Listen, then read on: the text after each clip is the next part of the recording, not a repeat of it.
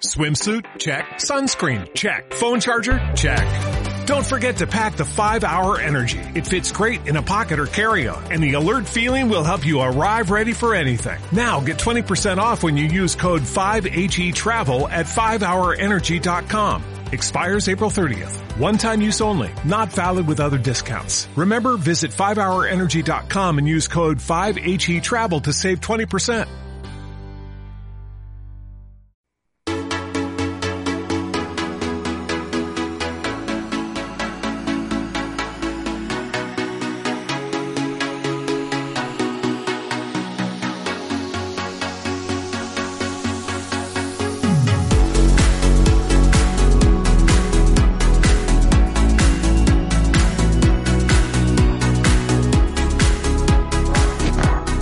Muy buenas tardes, bienvenidos y bienvenidas a este programa Hablando con Naturalidad en colaboración con CLM Activa Radio. Mi nombre es Iris Damián García, soy terapeuta holística resolutiva y maestra en registros acásicos. Mi página web www.saludintegraliris6d.com. Y hoy vamos a continuar conociendo a nuestra amiga la depresión. Y vamos a ver cuáles son las causas. Eso es. Muy buenas, ¿cómo estás? Soy Menchu Arriaga, enfermera y naturópata higienista y mi página web es gemayida.com. Pues sí, Iris, vamos a continuar con la depresión, vamos a profundizar en esas causas para poder identificarlo y así estar más atenta, más atento y poder, en este caso, bueno, pues gestionarlo para que no suceda esta enfermedad. de cualquier manera, en este caso, ¿qué, pasa con la depresión? ¿Qué pasa con este caso? ¿Qué pasa con este caso? Vaya caso, vamos a hacerle caso. ¿La depresión es una enfermedad, Menchu? Es que, es que es eso. En realidad es un trastorno clínico que afecta al cerebro y va más allá de ese estado de estar hundido, triste algunos días, porque hay que diferenciarlo, la depresión, de la tristeza. La diferencia esencial es que la tristeza es una respuesta natural, es una emoción que todos, absolutamente todo el mundo en un momento concreto, sentimos tristeza precisamente pues ante estímulos dolorosos o ante situaciones que nos desbordan y que tenemos que andar en introspección. Esta expresión del dolor manifestado emocionalmente es un mecanismo de respuesta que es necesario y hay que distinguirlo. Sin embargo, la depresión no es una respuesta natural, sino que se trata de una patología y que además puede derivar en una incapacidad, como ya vimos. Hay situaciones que nos desbordan y que realmente nos deja, entre comillas, que no podemos hacer nuestras actividades diarias. Es un trastorno mucho más complejo. Además, involucra a una gran familia de enfermedades por lo que se llama un síndrome. Y además se clasifica como una enfermedad psiquiátrica crónica. Luego, esto de la depresión no es algo trivial, es algo profundo, es algo importante y es algo que por eso estamos aquí, para aprender a manejarlo, aprender a ver de dónde viene y poder hacer esos cambios que necesitamos. Y además es que existen cambios químicos en el cerebro de ese, de ese individuo, de esa persona que está deprimida, principalmente en lo que respecta a los neurotransmisores del placer, la serotonina, la noradrenalina y en menor medida la dopamina que son sustancias que se transmiten en esos impulsos nerviosos de las células. Y también están involucrados en otros procesos que ocurren dentro de las células nerviosas. Entonces, todo esto mucho más complejo. Y, dime, Iris, en este caso, ¿qué, es lo que puede causar la depresión? Pues aquí vamos a ver que, hay muchas causas que, te pueden llevar a lo que es la depresión. Algunos, algunas veces los factores psicológicos y sociales suelen ser la consecuencia y no la causa de la depresión, considerada por muchos como el mal del siglo XX.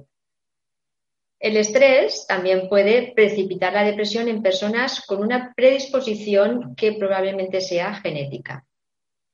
El número de casos en, la población por depresión se estima en un 19%, lo que significa que aproximadamente una de cada cinco personas en el mundo presenta el problema en algún momento de su vida. Menchú, ¿qué factores de riesgo tenemos que tener en cuenta? Pues con todos los datos que has dado, que a mí me parecen muy importantes, como hemos estado comentando, no es algo que hay que trivializar, trivializar, que es importante por ese gran número de casos, pues tenemos que estar atentos a lo que vamos a, comentar ahora, y es que algunos factores eh, pueden facilitar la aparición de esta patología. Por ejemplo, el abuso. El abuso me refiero a, esas situaciones de, abuso físico, sexual e incluso emocional. Puede aumentar la vulnerabilidad psicológica, empeorando las posibilidades de desarrollar depresión. Es decir, cuando hay situaciones catárticas en este sentido, hay que estar atento porque eh, depende de cada persona, bueno, pero que puede desarrollar la depresión pero hay que tenerlo en cuenta. perdón, medicamentos. Los medicamentos, hay medicamentos específicos que también alteran, en este caso a nivel químico, y también pueden producir esta depresión. Por ejemplo, la isotretinoína, que se utiliza para el acné, y el interferón, que es un, un antiviral. También el uso de ciertos corticoides pueden hacer que te baje, en este caso, el ánimo y provocar esa depresión. Conflictos. La depresión en alguien que ya tiene una predisposición genética, ciertos conflictos sociales, familiares, etcétera, pues también puede ser otro factor de riesgo. Por supuesto, cuando hay una pérdida, cuando hay una muerte, la tristeza, el dolor ante una muerte, ese duelo que no está bien superado, que no ha sido, en este caso no ha sufrido su proceso natural, la gente predispuesta también puede quedarse ahí estancada en esa tristeza y provocar una depresión. Y genética.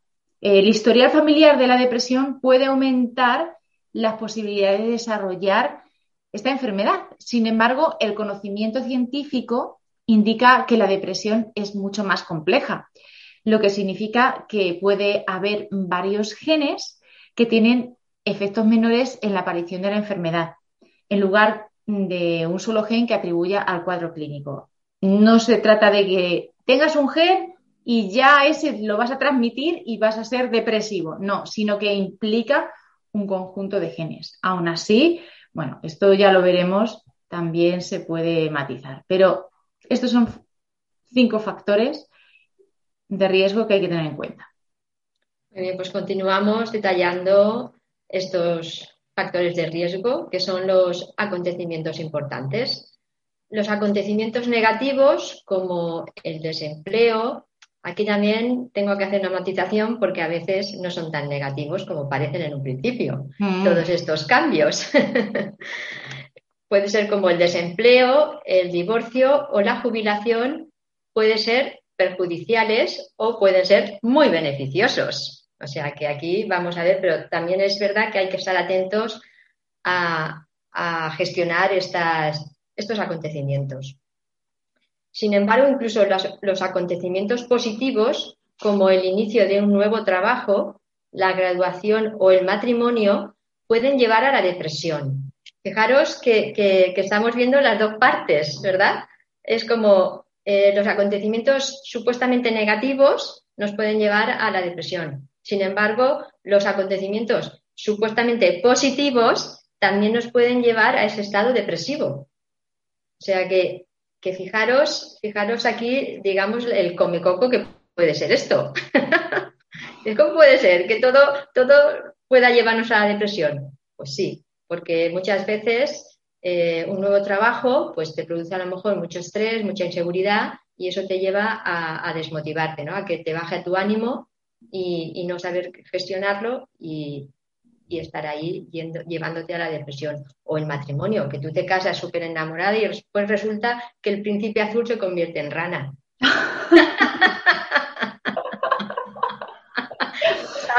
o viceversa. O viceversa, exactamente. La princesa sea la bruja. A ver. Sin embargo, es importante reiterar que la depresión no es una simple respuesta a los momentos de estrés de la vida cotidiana, sino algo más persistente. Después tenemos lo que son los problemas personales. Problemas como el aislamiento causado por enfermedades mentales o ser expulsado de la familia y de los grupos sociales. También pueden contribuir a la aparición de la depresión, así como a la baja autoestima. Aquí volvemos otra vez a decir, ¿esto es, bueno o es malo que me escuchen de la familia o de algún grupo social? Pues bueno, ya veremos. El tiempo lo dirá. Es verdad. Enfermedades graves, a veces la depresión puede coexistir con una enfermedad grave como el cáncer o de cualquier otro problema de salud. Eh, después tenemos eh, lo que es el abuso de sustancias, Aproximadamente el 30% de las personas con adicciones a sustancias tienen una depresión clínica o profunda, como el alcohol, los cigarrillos, las drogas y las drogas ilícitas. ¿Qué ocurre aquí con el abuso de sustancias? Pues que cuando hay un vacío, muchas personas intentan evadirse pues, con estas sustancias y eso los lleva más a hundirse en el pozo. Hmm. Y entonces, Menchu, ¿cuáles son las causas de la depresión? Pues sí, hemos estado viendo estos factores de riesgo que hay que estar atento y, atenta, en este caso, para, bueno, aprender a gestionarlo, que más adelante veremos qué maneras. Las causas, en este caso, la principal, digamos, eh, como hemos dicho, eh, suelen ser factores genéticos. Hay esa predisposición genética, hay ese grupo de genes, que no solo es uno, es un conjunto de ellos, en las cuales se tiende a entrar en esta situación depresiva. Por lo tanto, es importante también evaluar los antecedentes familiares. Aún así, yo no me quedaría tampoco ahí, ¿vale? Porque, como vamos a ver, se puede tener esa predisposición genética pero no tiene que ser condicionante, ¿vale? No hay que quedarse en que como mi madre tenía depresión, mi abuela a mí me toca, yo que soy depresiva y tal. Entonces también, como decía Iris, todos los acontecimientos importantes nos pueden sucumbir y en este caso igual, tengo esta genética, nos puede sucumbir o no, porque ahí está la clave. Sí tiene un peso importante y hay que nombrarlo para que lo tengamos en cuenta. Asimismo, los cuadros depresivos también pueden deberse a factores fisiológicos, tanto como eh, la situación personal o como por causas ambientales. Y bueno, vamos a explicar estos factores. A ver, Iris, los, los primeros. Pues aquí tenemos los factores genéticos. Si en el ámbito familiar próximo, progenitores o hermanos, se halla la presencia de antecedentes de depresión. Esto puede aumentar las probabilidades de padecer esta enfermedad desde un 25% hasta un 30%. Hay estudios con gemelos monocigóticos provenientes de un único cigoto que se divide en dos posteriormente a la fertilización, que demuestran que en uno de los, de los hermanos la probabilidad de padecer depresión aumenta hasta en un 50% en el caso de antecedentes de padecer eh, la depresión. La probabilidad, sin embargo, se reduce considerablemente en los mellizos, gemelos dicigóticos, que están en la misma bolsa, hasta un 25% menos. Claro, que si vienen de la misma bolsa, tienen más probabilidades de que tengan los dos y en este caso, si son distintas bolsas, pues le puede afectar a uno más que a otro. Exactamente, muy bien. Y, aquí fíjate que, con el tema este de los mellizos y los gemelos, pues a veces también se crea esta confusión, ¿no? Porque los mellizos, los mellizos están en diferentes bolsas. Eso es. Y los gemelos están en la misma bolsa que es la placenta. ¿eh? Están en la misma bolsa. Entonces, claro, ahí. La placenta está en el, en el sí, en el eh, la membrana que envuelve toda la placenta, claro, con, una misma bolsa, eso es. Exactamente. conforme la ciencia avanza en materia de genética, se han hallado genes relacionados con la predisposición de que un individuo sea más o menos susceptible a la depresión, como por el ejemplo, como por ejemplo SERT, gen transportador de serotonina corta. Se estima que hasta 214 genes pueden estar implicados con el riesgo de padecer depresión. Fíjate, 214.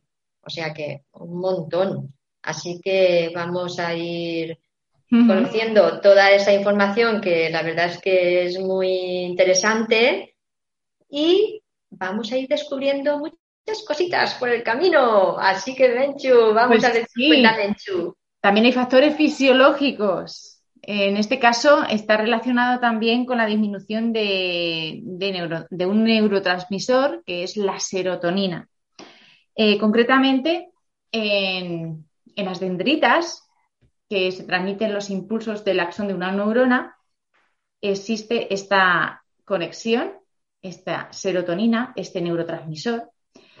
Y por esta razón, los psiquiatras eh, emplean en ocasiones un grupo de fármacos pues que inhiben, en este caso, selectivamente la recaptación de la serotonina, que hemos dicho que es este neurotransmisor, ¿vale? Que nos produce ese, placer. La, serotonina es un neurotransmisor que nos produce bienestar, euforia, estar bien y tal. Entonces, se ha visto que cuando disminuye este neurotransmisor, pues nos sentimos con esa tendencia tristona, apática, etcétera. Los fármacos que hacen, pues estimular esta recaptación, ¿vale? Hacen que la serotonina pues sea captada mejor y entonces podamos tener esa estimulación. Por eso es importante que, y el más, eh, iba a decir que es importante cuando empiezas con estos trastornos, pues acudir al médico porque es cierto que te ayudan a empezar a sentirte mejor sin descuidar la parte causal, sin descuidar solucionar los problemas que tienes, sin, descuidar ni mucho menos esa profundidad de tu creencia, como ya veremos. Y el principio activo más usado en este caso es la fluoxetina, aunque existen ahora eh, nuevos que funcionan también muy bien. Lo ideal sería eso, que una persona que se siente con síntomas, vale, pues acuda a especialistas y que ese tipo de medicación sea temporal, porque ya estás haciendo un trabajo. ¿Qué pasa? Que actualmente se vuelven crónicos. Entonces, eh, creo que ahí es importante por eso eh, estos programas para que empecemos a darnos cuenta de que podemos hacer cosas independientemente que necesitemos esa medicación, que nos resurjan de nosotros y así ser co-creadores de la realidad que queremos. Y bueno, también pueden usarse otros medicamentos ansiolíticos, porque ya como hablamos con la ansiedad, está muy relacionado. Los ansiolíticos te bajan un poquito, te calman, ¿vale? Que en este caso, sobre todo estimulando el, GABA, que es ese aminoácido que nos hace estar en una situación más de calma. ¿Qué otras causas fisiológicas? Endocrinas, hormonales, problemas de tiroides, también hay que destacar que la diabetes también está relacionado con esta alteración del humor y con estos trastornos de la depresión. Y por otro lado, los procesos inflamatorios que afectan al cerebro pueden, pueden hacer que aumente significativamente las posibilidades de desarrollar una depresión. También a nivel fisiológico, las inflamaciones. En realidad todo está relacionado, porque como ya hemos hablado en otros programas, nosotras creemos en esa, eh, digamos, salud holística y que todo influye en todo. En este caso, eh, significa que una gran variedad de problemas en el organismo puede afectar de una manera o de otra en la salud mental, por supuesto, y que son muchas las complicaciones biológicas que terminan generando inflamaciones. Así que bueno, hay que tenerlo en cuenta sin darle todo el peso, porque como hemos dicho es multifactorial. ¿Qué más factores, Iris? Así es, pues tenemos los factores personales, como hemos también descrito anteriormente, que había que atenderlos. Y aquí está comprobado que la prevalencia de esta enfermedad es significativamente superior en el caso de, las mujeres, sobre todo durante el embarazo y el posparto, debido a las variaciones hormonales. En la depresión posparto se define como un, trastorno transitorio, cuya aparición se da entre dos y cuatro días después del parto y que desaparece de forma espontánea en un periodo de dos semanas. Hay dos tipos. Está la depresión baby blues, que me gusta mucho esta definición, y el trastorno depresivo en sí mismo. y en medicina se denomina baby blues a la alteración leve en el estado de ánimo de la madre, con síntomas depresivos leves. Aquí es cuando la madre, pues eso, que se siente pues como desmotivada, muy cansada eh, después de dar a luz, porque realmente ha habido un, esfuerzo, un esfuerzo grande, natural, pero ha habido un, cansancio, ¿no? Y, además también hay ahí todo una removida hormonal impresionante, impresionante. Y, y, cómo, y cómo incorporar ese nuevo ser a tu vida diaria. que, además las que sois madres, pues ya sabéis que cuando viene un niño al mundo, eh, digamos que tu individualidad desaparece. La madre ya es la, que funciona simplemente para atender al niño. Ya está. Esa es la función de la madre. Sí, sí, cogemos ese rol y, la verdad es que dejamos de ser nosotras para ser parte del bebé. Claro, pero es natural, eso es natural. Sí, es necesario. Se manifiesta por falta de concentración, ansiedad, tristeza, pero sobre todo por una inestabilidad del humor, con gran tendencia al llanto. De ahí que, a veces, pues eso, explotes en llanto y, dices, ¿y ahora qué pasa? ¿Qué está pasando? Pues no pasa mm. nada, no pasa nada. tiene que, pasa lo que tiene que pasar. Que lo pases. Que lo pases y ya está. No requiere tratamiento, ya que desaparece espontáneamente al poco tiempo. Esto es interesante saberlo porque normalmente dices, al, menor síntoma me medico. No, no hace falta. Ya sabes que esto va a tener un, tiempo y que lo tienes que, pasar y ya está, ya está.